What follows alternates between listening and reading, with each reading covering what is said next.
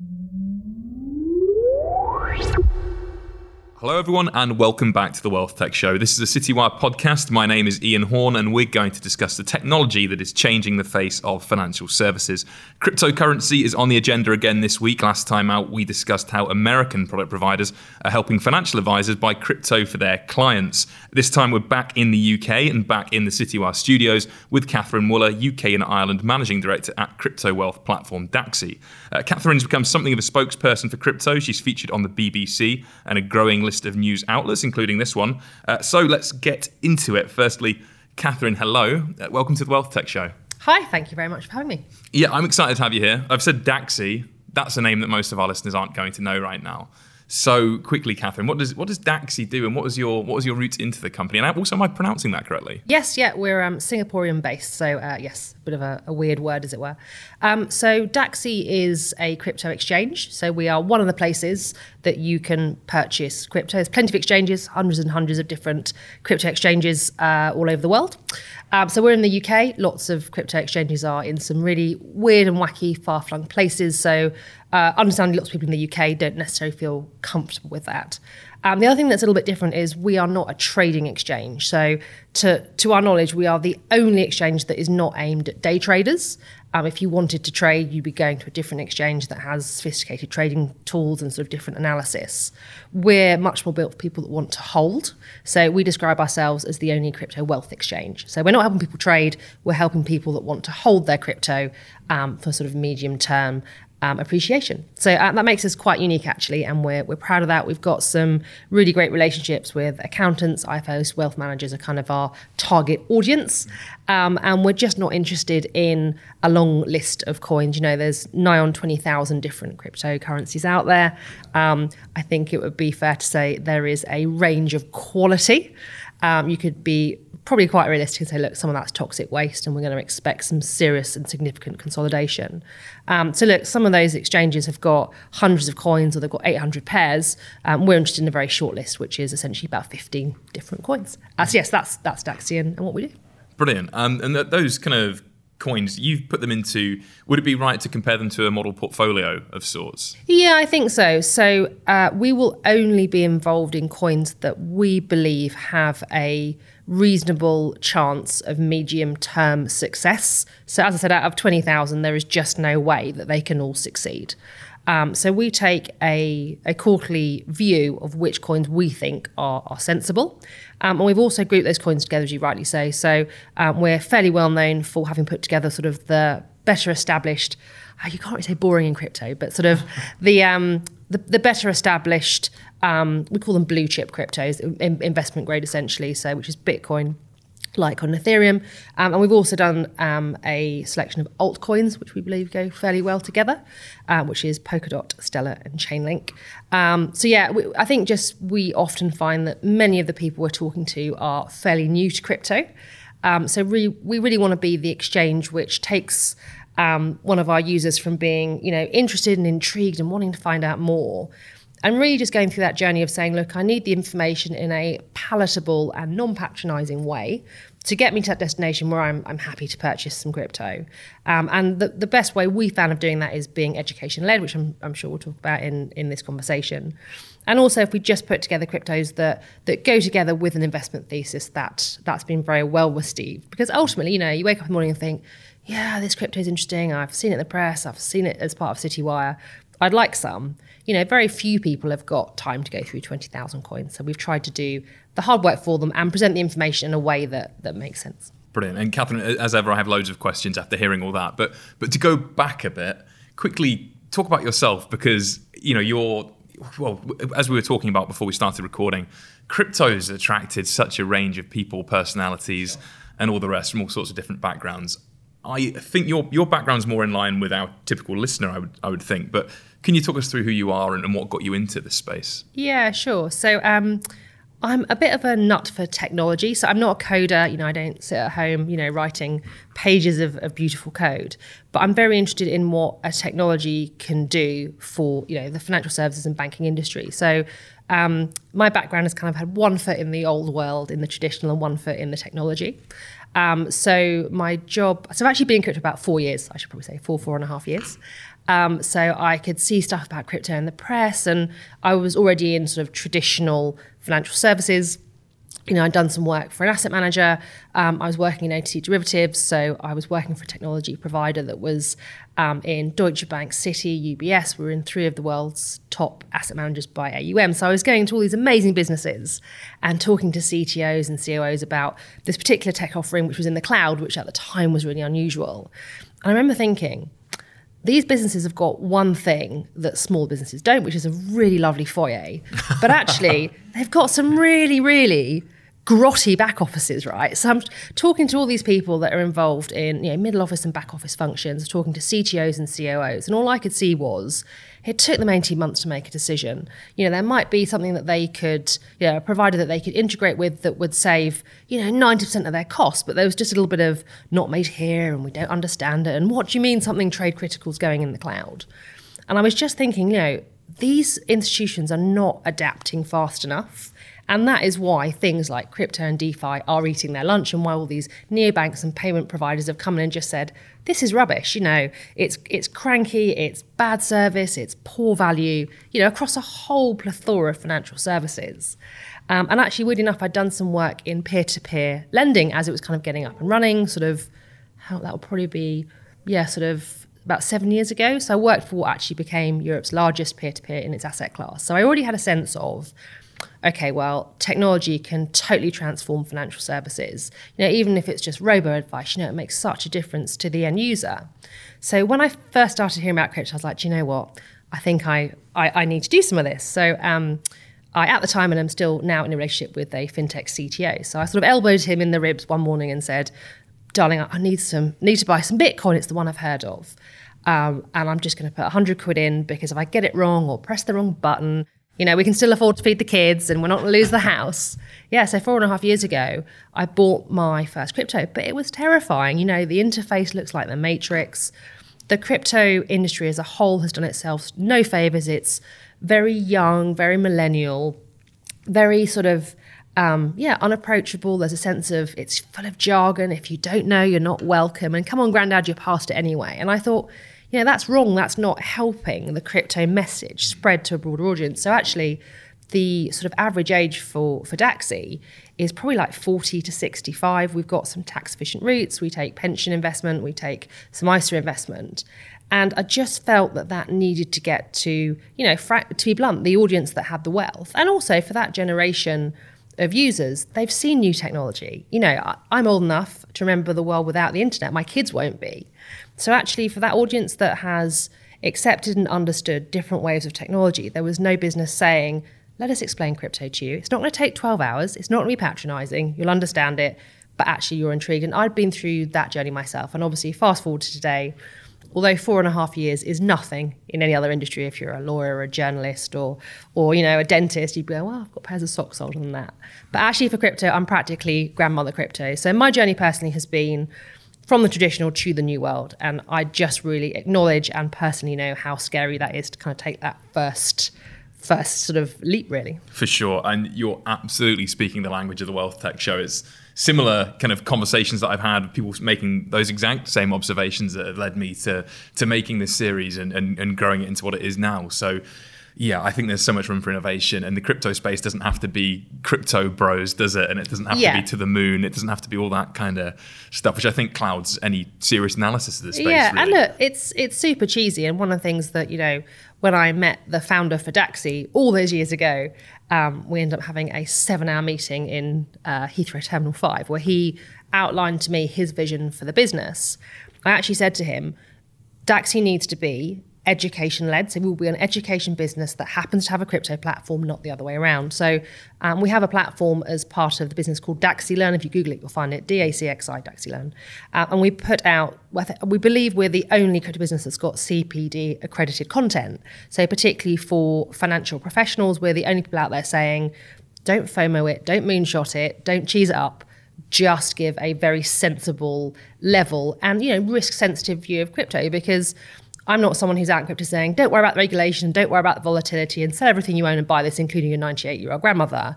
That is not good for the industry. And it sure as anything is not good for, for the retail investors and, and the users.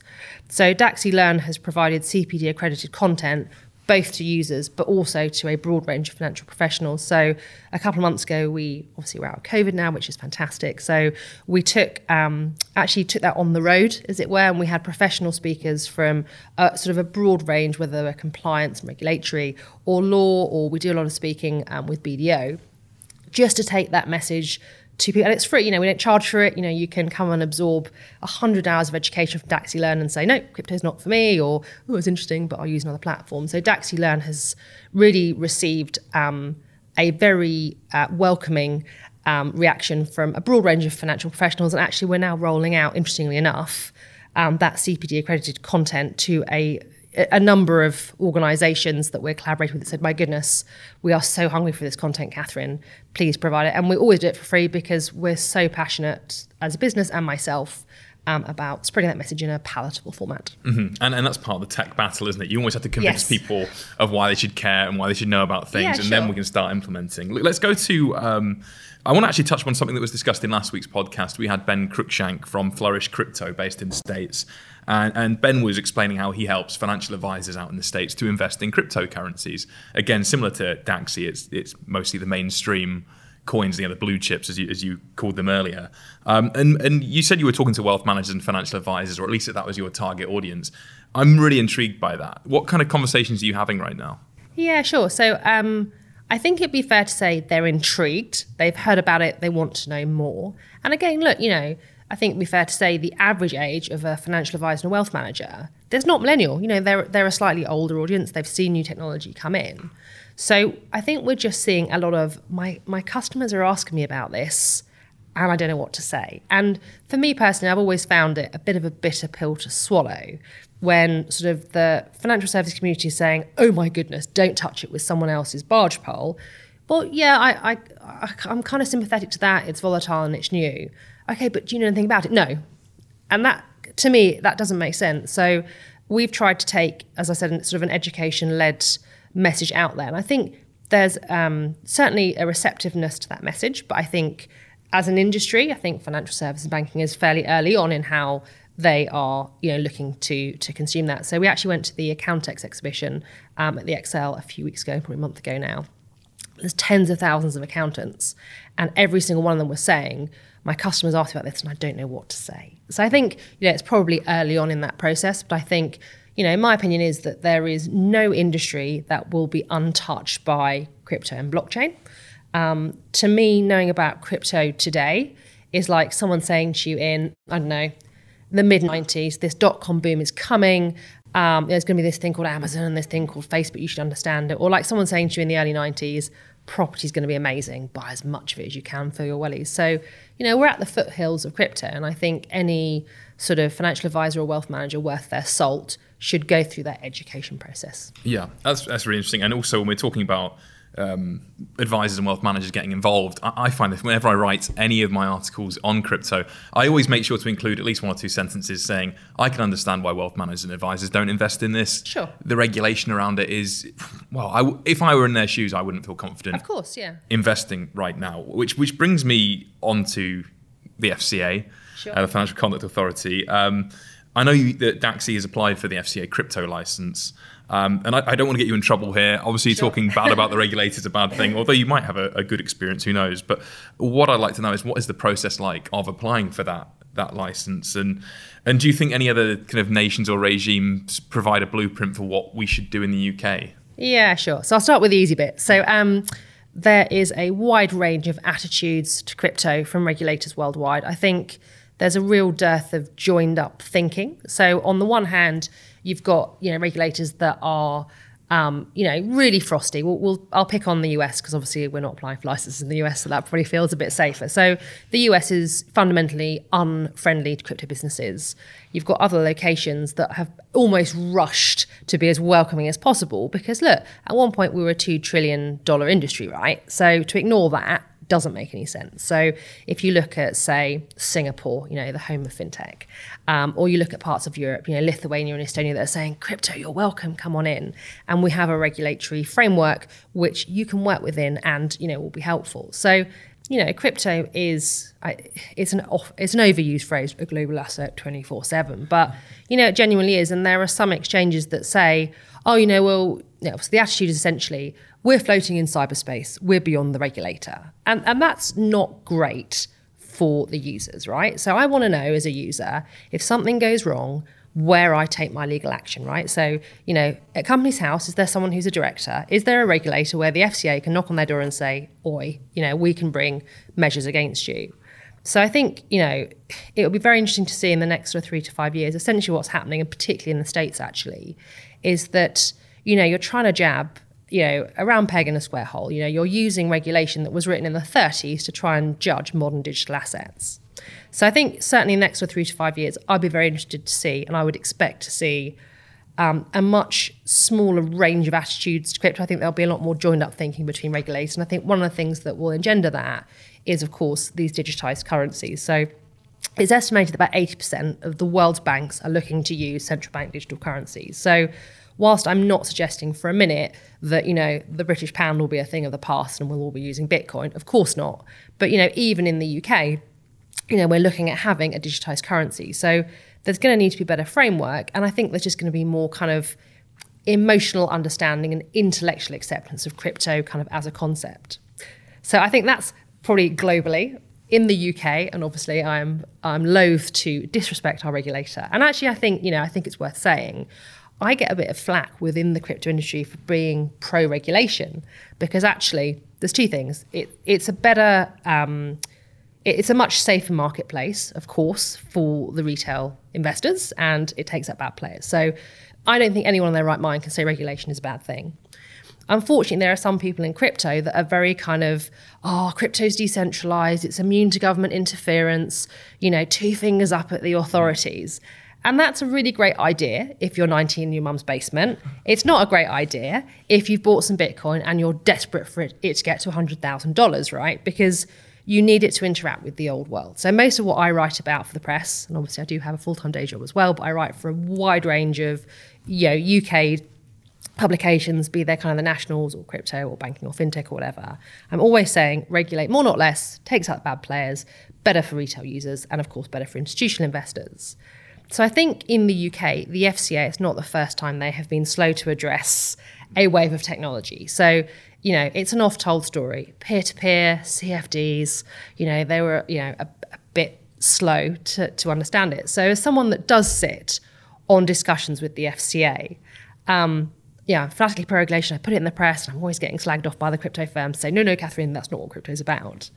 Um, I'm hugely for it, but my interpretation of the conversations I've had with the FCA is A, they were slow to do it, right? Could have done with being a couple of years earlier and they just didn't really understand it. So some of those conversations I've had, I have been explaining stuff about crypto before we got as far as kind of the regulatory piece. And look, I've put in the press, you know, there's been interactions between the regulator and crypto firms in the UK that were marked by mutual fear and loathing, right? And that's not a great foundation. So particularly where we had, um, you know, an influx of applications they weren't expecting from crypto businesses that were desperate to do the right thing, we then have this temporary permissions list. We're literally a couple of years behind the curve from them being slow to the party, and another couple of years because they had more applications than they expected. So for firms that are keen to do the right thing, as as we are, you know, they're only really today looking at the KYC AML piece. Um, so that's great. You know, clearly we can't have crypto being an easy target for laundered money you know, and there are exchanges that have fallen foul of that. So we have, you know, FCA standard policies. We're bringing in all these policies that our users want to see, whether they're, you know, conflict of interest policies or treating customers fairly or a complaints policy. All stuff we don't have to have, but we think are good for our users and good for the sort of corporate relationships we're trying to sort of get together. But I, would really like to see the FCA take a broader view of regulating crypto. So they've started with the KYC and AML, which I, in my view is the most important bit They're now looking at the advertising because there's been some seriously suspect advertising of crypto Yep, products. Sure has. Yep. You know, whether it's stuff on the tube where, you know, from someone from a traditional, fully regulated background, it brings a tear to your eye. You know, I've got a head of compliance and a head of marketing and a um, commercial director who've all come from regulated backgrounds. Great, come in and regulate the advertising, but actually there's a much broader piece there. And to me, the FCA is probably a couple of years behind the curve. And for the firms that want to do the right thing, um, that has been substantially frustrating. And that is the most politically correct answer I can possibly give you. Yeah, I mean, I, I, I totally get that. I mean, I also I saw those adverts on the tube as well. The the whole Shiba's going to the moon, which Yes, was yeah. great. With some nice cartoons there to get everyone on board. Uh, and actually, funny enough, talking about the FCA, um, the FT ran a piece on the 30th of March, uh, and I've got this quote from it from Lisa Cameron, who's chair of the UK Parliamentary Group on Crypto and Digital Assets.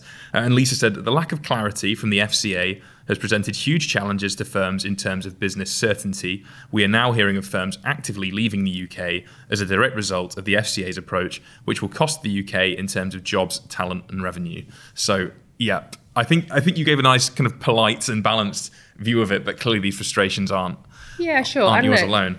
I feel very strongly that you know the the UK government is so keen that the UK is the home to fintech, and you know we have you know because it's such a huge revenue generator, right? The fintech industry is you know we're, we're the home of financial services. We're you know a global banking hub. It makes sense to be a fintech hub, and every time I see Rishi Sunak saying, you know, we welcome fintech business, and actually he often picks out crypto. Actually, my heart sinks a little bit because I think actually I'm MD of a crypto firm. We have six offices in six countries. And actually, my experience of having worked globally in previous jobs and working for a global business, I don't feel that the regulator has been welcoming. And that is in, you know, strict contravention to what, you know, our senior politicians are saying. And I think, you know, that's to the detriment of, you know, fintech as an industry, crypto as an industry, and it's certainly to the detriment of our users. Mm-hmm. It's, it's interesting. So you'd think, you know, post Brexit UK, you're looking to be innovative and different. This would surely, surely fintech and crypto would be the focus. Yeah. And we're hearing the right things though now, aren't we? Do, do you have confidence that things will improve? Yeah, so look, we're um, active within Innovate Finance. So um, Innovate Finance wrote a beautiful letter of which I was a co-signatory. So it said, look, the Kalifa review is uh, a year old now. So this is a few months ago. Um, you know, we acknowledge there has been significant progress in terms of the recommendations that were made, but there's a lot more to go. And it picked out regulation, it picked out crypto, um, and indeed that made the front cover of some publications, which I'm really proud of. So I think we probably do need to hold our politicians to account. And crikey, you know, COVID is, or yeah, the, the recession that's following COVID is such a challenge to, you know, individuals and families and businesses. I think, you know, we'll be missing a trick if we don't hold our government to account, you know, on those issues. And look, you know, we're active with Innovate Finance. You know, there's a number of trade bodies which represent fintech and represent crypto, and they're quite rightly making a lot of noise. Um, and Dax is a business, you know, has memberships and supports that. And and let's go back to again something I discussed in the last podcast, which was the well the the, the crypto winter kind of version two or three or whichever winter we're on right now, um, which has been caused by the, the Terra Luna Sure. stablecoin collapse. Yeah. Um, firstly, I mean we know this was regarded as a, a top ten coin. So, o- out of interest, did you have any exposure to it? Yeah, very limited. Um, look, you know, the, the noises were the right thing. You know, crypto is volatile, you know, and we're early as an industry, right? I don't think anyone that works in crypto says we've got it all worked out and nothing's ever gone wrong. And I think, you know, the the crypto winter that we had in 2018 and arguably we've had six to nine months of, you know, moving sideways and prices dropping. You know, perhaps we got a little bit ahead of ourselves, I think. Um, you know, and look, the the Terra Luna situation has probably put crypto as an industry back at least two or three years, in my view, because you know it's not it's not a good advert for crypto. And I think it's interesting that the regulators are often more worried about the stable coins because at least with the other cryptos, you're like, well, if you want to invest in Bitcoin or Ethereum or some Litecoin, you know, it's a bit like buying stocks and shares. No one knows what's going to happen next week, next month, next year. But actually, for the stable coins, you know, whether they pose a systemic threat is really interesting. So I think globally, you'll see a lot of the regulators at, not attack, but I think they're a lot more focused on the stable coins rather than the other, you know, 19,900 and whatever. So, um, yeah, we had minimal exposure as a business.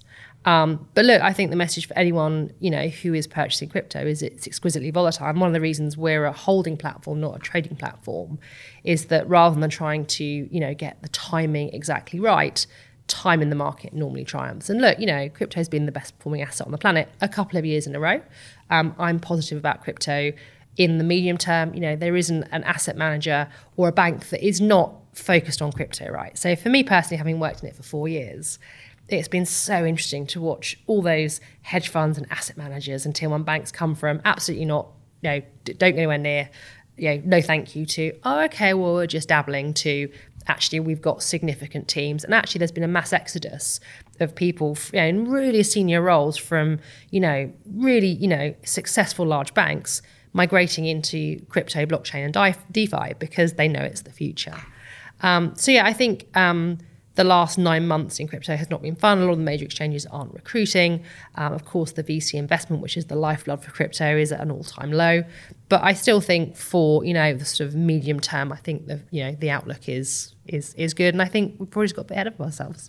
Yeah, it's tricky because I, I, take all your points about this being exciting. Um, I think we, from the discussion we had before we recorded, we're both big fans of what this can become. Yes, and at yeah. the same time, there's some things we have to clarify here, aren't there? Like you know, calling certain coins blue chip makes sense to do that, and at the same time, one of them could be an algorithmic stable coin which can collapse. So how do you how do you kind of marry that up? Because we're looking at an investment which does it does have similar properties to something like high risk venture cap, I guess, in the sure. sense that some will succeed, some won't. So yeah, how, how do you kind of dance around that terminology? Yeah, sure. So look, we're not an advice business. You know, we don't go out and do full fact finds and you know tell people what to do across a broad range of investments. We're a crypto business. Um, we're awash with warnings to make sure people understand the risk. The FCA, quite rightly, is coming in to make sure the adverts are sensible, and I think the Section 21 will transform the industry in terms of, you know, let's be blunt, what has been fundamentally irresponsible advertising. And look, what's appropriate for someone in their you know, mid 20s that's looking for a bit of diversification is clearly different from what someone in their, you know, early 90s is looking to do. So, as I mentioned, we're education led. We want all of our um, users and our professional relationships to to have you know an, an, educated view of what crypto does. I think diversification is key, and I think not overexposing yourself is key. And it's been very interesting for me personally over the last couple of years. I'm fanatically pro crypto. I think it's great. I personally hold a significant proportion of my wealth in crypto. Right, but actually there's a whole audience of people that are outside that you know crypto what's the word? You know you, you, fall into a pit of crypto and you just you spend you know three days in google asking yourself a thousand questions. But for people in the old world to say actually there probably is an investment thesis here that says you should hold 1% of your global net assets in crypto from someone who's outside the crypto world i think is is really interesting Mm-hmm. And, and, there's a lot of talk on the website about Dacxi, you know, being, having a long-term approach. Yes. And I, I, find that interesting because, again, how do, how do you mitigate the risk? I mean, Bitcoin was launched in 2009, right? So how can we talk long-term about something that's maybe, what, 13 years old? Yeah, sure. And look, let's be clear. You know, it's down 57% from its, you know, top price, right? So we don't want users that don't have the appetite for that, right? And I think anyone that buys Bitcoin thinking, well, it's definitely going to double this year, that's just not you know a good position to be in. So I think one of the reasons why we've got 15 coins, not 200 like some exchanges do, is we think there's only a viable argument for a small list. And you know we're very focused. We don't, for example, I know you just mentioned Shiba. We don't sell Shiba. We don't have any Dogecoin.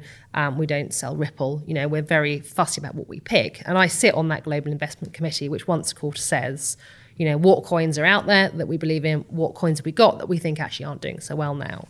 So we're just trying to do some of that homework on behalf of our users and take those headaches away. But of course, whilst always bearing in mind, of course, it's volatile and that, you know, those risk warnings quite rightly need to be mm-hmm. there. Yeah, that's really interesting. About less than 20 out of a possible universe of what, about 20,000? Yes, just shy of 20,000, yeah.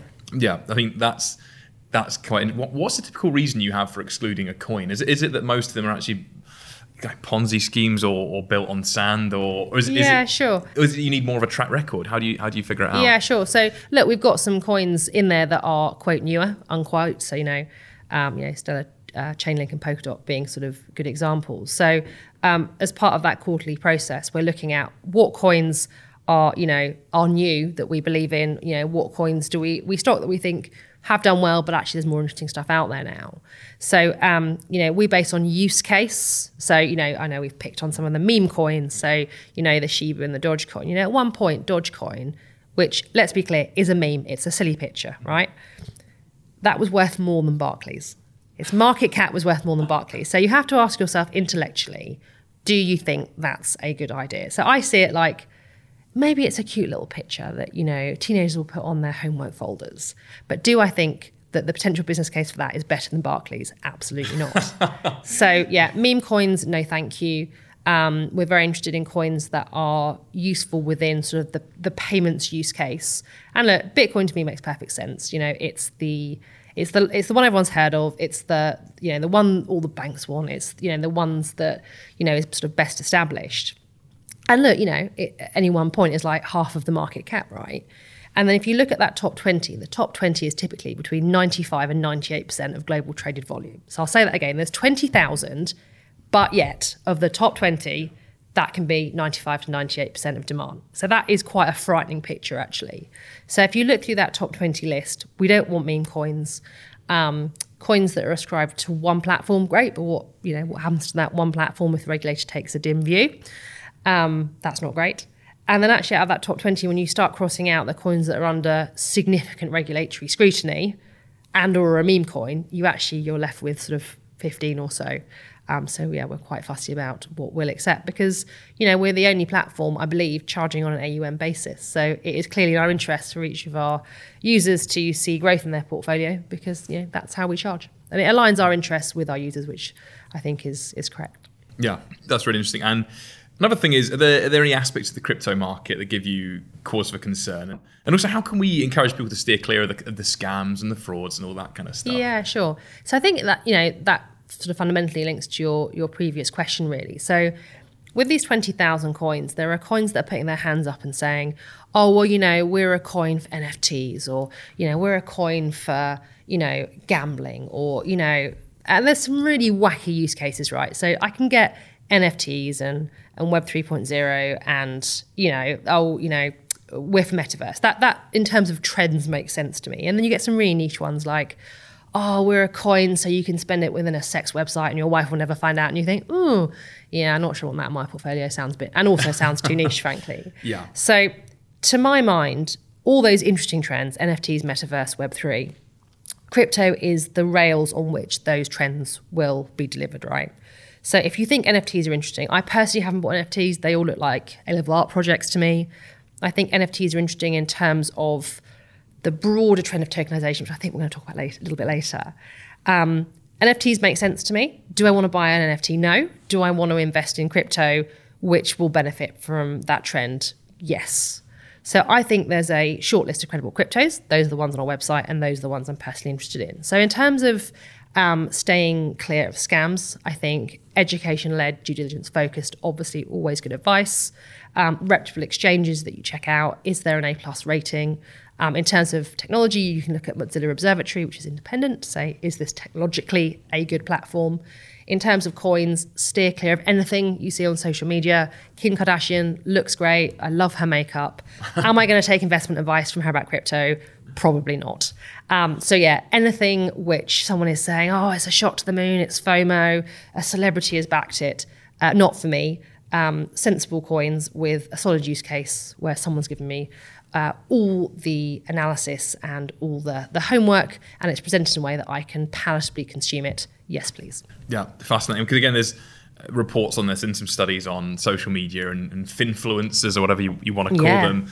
Uh, you know, one in 10 people under 25 use social media to get financial advice. Yes. Which is interesting. And that's compared to the 3% in that cohort who've paid for financial advice. Obviously, that's not the target market for advisors. Sure, yeah, yeah. But it's interesting. And yeah, these people have no accountability. So yeah, of course. Yeah, yeah. uh, yeah, it, it is odd because I, I spent a lot of time on, on Twitter when I first started reading up on, on DeFi Sure. and crypto, and my goodness, I, I don't I don't think there's a huge well for all the good information that's out there, the it's awash with terrible information and things that would play Yes. to your psychology, right? Make you feel like you're missing out, or make you feel Yeah. like um, you're, you're an idiot for not getting involved, or vice Sure. versa, or so on. So you're in an interesting space there. And, Sure. and Yeah, yeah. Do do you get you know what kind of interaction do you get from the kind of retail investor. Is it is it quite informed, or do you do you get quite a broad spectrum? Oh yeah, very much a broad spectrum. So look, you know, for the youngsters to say, oh, you know, I've seen this great meme coin on TikTok, you know, I'm going to put some cash in. I mean, that that just scares me. And look, it's not an audience we've got. Our users are kind of, as I mentioned, sort of 40 to 65. So I think our we seek to be the um, platform of choice for someone that wants to get from curious to making their first purchase. So generally, if people come to us, they are early on in that process, but I'm I'm sure you'll acknowledge that once you get interested in crypto, it is it's just obsessive. And I used to have a joke that when I go to dinner party and someone says, What do you do for a living? I just say teacher because it's just so much easier say, Oh, I'm MD for a crypto business. oh, goodness. You know, and they've got, you know, a thousand questions. So yeah, I've just been saying I'm, I'm a teacher at dinner parties for about four years because it's, just, it's much, much simpler. yeah, it makes a lot of sense. Um, all right. So yeah, as, as you just touched upon a, a second ago as well, we should talk about some of the, the innovations that are going on around, around blockchain and crypto. Um, one thing is you've got uh, the Dacxi chain. Yes. Uh, which is uh, has intrigued me, and it, it facilitates tokenized, to, sorry, tokenized crowdfunding, not tokenized, which is not a word. Um, yeah. So how does that go beyond the, the crowdfunding of today? I, I, saw a mention of of kind of crypto 4.0. Yes, I, I yeah. was I wasn't aware we were doing those numbers yet, but yeah, sure. yeah, talk me through Dacxi chain. Oh, you say that. Um, Jack Dorsey's come out today with uh, Web five. So Web the- 5, I mean- if you go to bed overnight, you just wake up to all these things you don't, you know, don't know anything about. I mean, it, makes my headlines really easy. It does, yeah. Let's keep going. That'll, that'll make my life straightforward. But yeah, anyway, these, these innovations. What what's Dacxi chain and what you, what, what you doing yeah, with that? sure. So look, there's a whole um, industry which is um, jumping up around decentralized finance. So the the argument for crypto is it's cheaper, quicker, more efficient, and probably fairer. So I'm not one of these people in crypto that says, "Oh, we're going to wipe banks off the face of the earth." You know, this time in two years there'll be no bank in the world because it's not realistic. And look, your 98 year old grandmother's not going to go to the shops and pay for her, you know, weekly shop with Ethereum. So decentralized finance means that there is no one central body in charge. Um, there is a broader uh, drive towards tokenization. So, look, stock markets are fairly inefficient. You need to be a really sizable company to get yourself, you know, a, you know, a stock market listing. So, tokenization holds that literally anything can be tokenized into a fairly small unit. And actually, the peer-to-peer guys and the crowdfunding guys got got there way earlier. Yeah, they got there kind of ten years before crypto, really. So whether you're, I don't know, a school that's trying to raise for a new science block, and it used to be, oh well, you know, if you put in fifty quid, you know, you can buy a brick, and your name will be on the brick or whatever. Or you know whether it's you know, and that's a, a small example. Or whether you're saying, well, actually, you know, I do want to buy um, into a business in the US, but it just takes so long to onboard with, you know, all the AML and KYC on the other side of the planet with an American stockbroker. Would it not make more sense if I could do that in a crypto sense? And of course, I will AML myself and onboard with a crypto business. So for us at Dacxi, we are really excited that we could tokenize um, for much smaller businesses than are currently on the stock exchange. Um, we're interested in tech businesses because we feel that's where the scalability and the profitability is, of course. Um, and look, I think VCs had it too good for too long. They invest in a you know broad range of businesses and hope that like one or two out of a hundred do well. Um, I've worked with VC-led businesses. It wasn't a pleasant experience. They want blood and you know half your liver. Um, you know it's not great for the businesses. You know the terms are fairly draconian. And actually, if people that want to invest in up and coming businesses, um, you know it's quite hard to access them. So we seek to provide access to a broad range of businesses. We also get sorts of calls, all sorts of people that say, um, "Oh, I'm trying to raise for this really interesting thing. It's, it's wonderful." And we say, "Look, um, our platform users are will be looking at tech businesses. Um, however, we're willing to white label our technology. So it's a really good use case for our our coin, which is the Dacxi coin. And look, you know, if literally weekly I get a call from someone saying, you know, oh, um, I, I want to tokenize, you know, some some art, some modern art, where I want to tokenize, you know, some vintage cars or some fine wine. And we said, look, that's not a marketplace we're comfortable with. Um, but equally, the technology is out there to do so. And I think, you know, you'll see pretty much anything tokenized. I think it will provide a much better value to, you know, retail investors that are looking to access. Um, and I think it's better value for the businesses. And I think it's not seeking to, to, um, to sort of try and take over or surpass, you know, major stock exchanges. You're talking about those, you know, small and medium sized enterprises that, you know, it's a really broad church. You know, we're not talking about, you know, a two person business, you know, which your next door neighbor runs. We're talking about, you know, SMEs, which are the lifeblood of our economy. So I think post COVID, it's going to be much needed. Yeah. I actually think when you talk about the, the coin running on the chain or the Dacxi coin, that actually highlights something I was, I was, going to go on to, which is that I, I looked at your company's Trustpilot reviews, as I, I tend to do when I can. And the reviews generally pretty good, but there's a couple of one star ones in there. But do you know what? I'll be I'll be fair to you. Almost all the one star reviews I saw, and people can see it. It's on Trustpilot. Um, are basically people who think Dacxi Coin was designed to go to the moon. Again, like we were talking about earlier. Do, do you find that fundamentally a bit frustrating that people, you know, expect every coin to be a big speculative win? Yeah, sure. And look, uh, you know. I'm not here to give anybody investment advice. And I think if you're purchasing any coin and thinking it's going to, you know, go up by you know 8000% over a week then you are likely to be disappointed. So i think you know crypto has shot itself in the foot a bit with a lot of that kind of fomo moonshot language really. So look we're a business which we're building out for the medium to long term. We're not interested in that that quick buck really. And i think one of the things we've tried very hard to do is be as accessible as possible. Um, so we have loads of these amas these ask me anythings. Um, we try and have a face and be real rather than just being kind of a a sort of a faceless business floating in the ether. So we're in the press a lot. We we're very accessible. We have these big sort of ask me anything um, conversations as well. And I think you know it, it's difficult. You know when I got into crypto, I thought. You know, I don't know if I'm comfortable just dealing with a business that's faceless. And look, there are exchanges which are decentralized.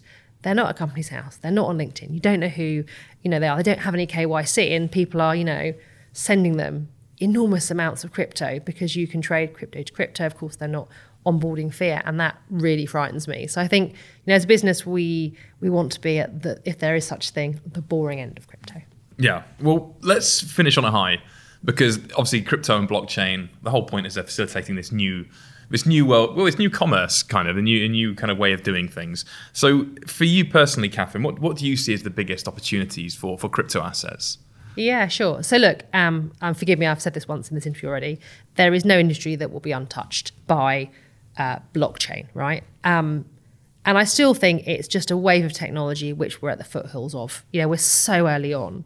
So if you look at Web3, you know, we started with the web being basically a notice board. So you were saying, hi, we used to put adverts in the post office, you know, notice board. The internet now means you can access information anywhere. We're now in a situation where people will be essentially leading a proportion of their lives online. So you never say, oh, I'm going on to Amazon to e-commerce a transaction, you just say, "Oh goodness me, I need some sellotape." Amazon's the easiest way to achieve that because I'm at work all day today. So the e-commerce is is part of life, right? It's, it's just there. We accept it. And I think if you look at what's happening with Web 3.0, you've got AR, you've got AI. People will be living more of their lives online, and crypto is the rails that will deliver that. Um, and look, of course, I have 20,000 coins, the vast majority, you know, won't be part of that, but a shortlist will. And I think for those people that know about crypto today, it's like knowing about .com, it's like knowing about property earlier. And there's going to be some people that make huge amounts of money if they're in the right coins at the right time. Mm-hmm. And actually, do you know what? Can I draw you into prediction? How long do you think it will be until financial advisors and wealth managers are properly integrating this? Yeah, sure. So look, I think they are being uh, dragged into it kicking and screaming, to be honest, because it's led by their customers, right? So I would be very surprised if there's an advisor or wealth manager that hasn't been asked about crypto in the last 12 months. And particularly when the prices are doing well, which of course they're, they're not right now, in, in all fairness, um, that will be client led. And if the industry as a whole does not start taking crypto more seriously and offering their um, clients advice, and of course, you know, balanced risk sensitive advice, of course, about the right coins. If they don't start doing that, their customers are just going to go and do it anyway. So I think um, it probably is a little bit being dragged, kicking and screaming, but I think in the next couple of years, what we really need is some of those big advisor networks start saying, yeah, we can advise on it, which I totally appreciate right now in terms of sort of regulatory framework is difficult. But I think we can get that regulatory piece there and the big networks taking it seriously and providing guidance on it, I think it will have a much broader reception. And look, the FCA does research that says every year more people are buying it, yeah. you know, and actually, you know, they want that the advice, you know, they want that support. And unfortunately, if that's not there, you know, that's going to be you know, an issue on both sides. Yeah, I know. And again, this keeps coming up. I think I think Gemini's research suggests 18% of the UK is already invested. Yeah. The FCA's numbers are close to I think five or six percent, something yeah. like that. And look, they double nearly every year, right? So I'm not going to patronise anyone listening to this with the maths, but if that proportion of the UK doubles every year, that is an astronomical growth curve. So yeah, if you're listening to this and you're intrigued, come and find us at Dacxi Learn. Um, it's free. You don't have to pay for it or buy any crypto, um, but it will tell you everything you need to know. And to that point you also made about people being asked again last week's episode i think it's 94% of us financial advisors have been asked by a, a client in the last six months about crypto which is crazy. Um, i don't know what the numbers are here. Don't have that study don't have that research but as you suggest it, it may well be kicking and screaming into the next the next era of financial services. Anyway catherine thank you uh, for joining us on the wealth tech show. Great to have you here and uh, yeah, I'm, I'm always intrigued by DeFi, and that's why I'm committing serious time to talking about it. And I don't think the, the latest crypto winter is a fatal blow. I think you share that opinion, Catherine. Um, right. So that hopefully means we'll have you back a year or two from now as well to talk about things in more detail. That'd be amazing. I'd love that. Thank you for having me. Brilliant. Thank you, Catherine. Anyway, thank you again to everyone who's listened in. I'm Ian Horn, and this is the Wealth Tech Show. We'll be back again next week.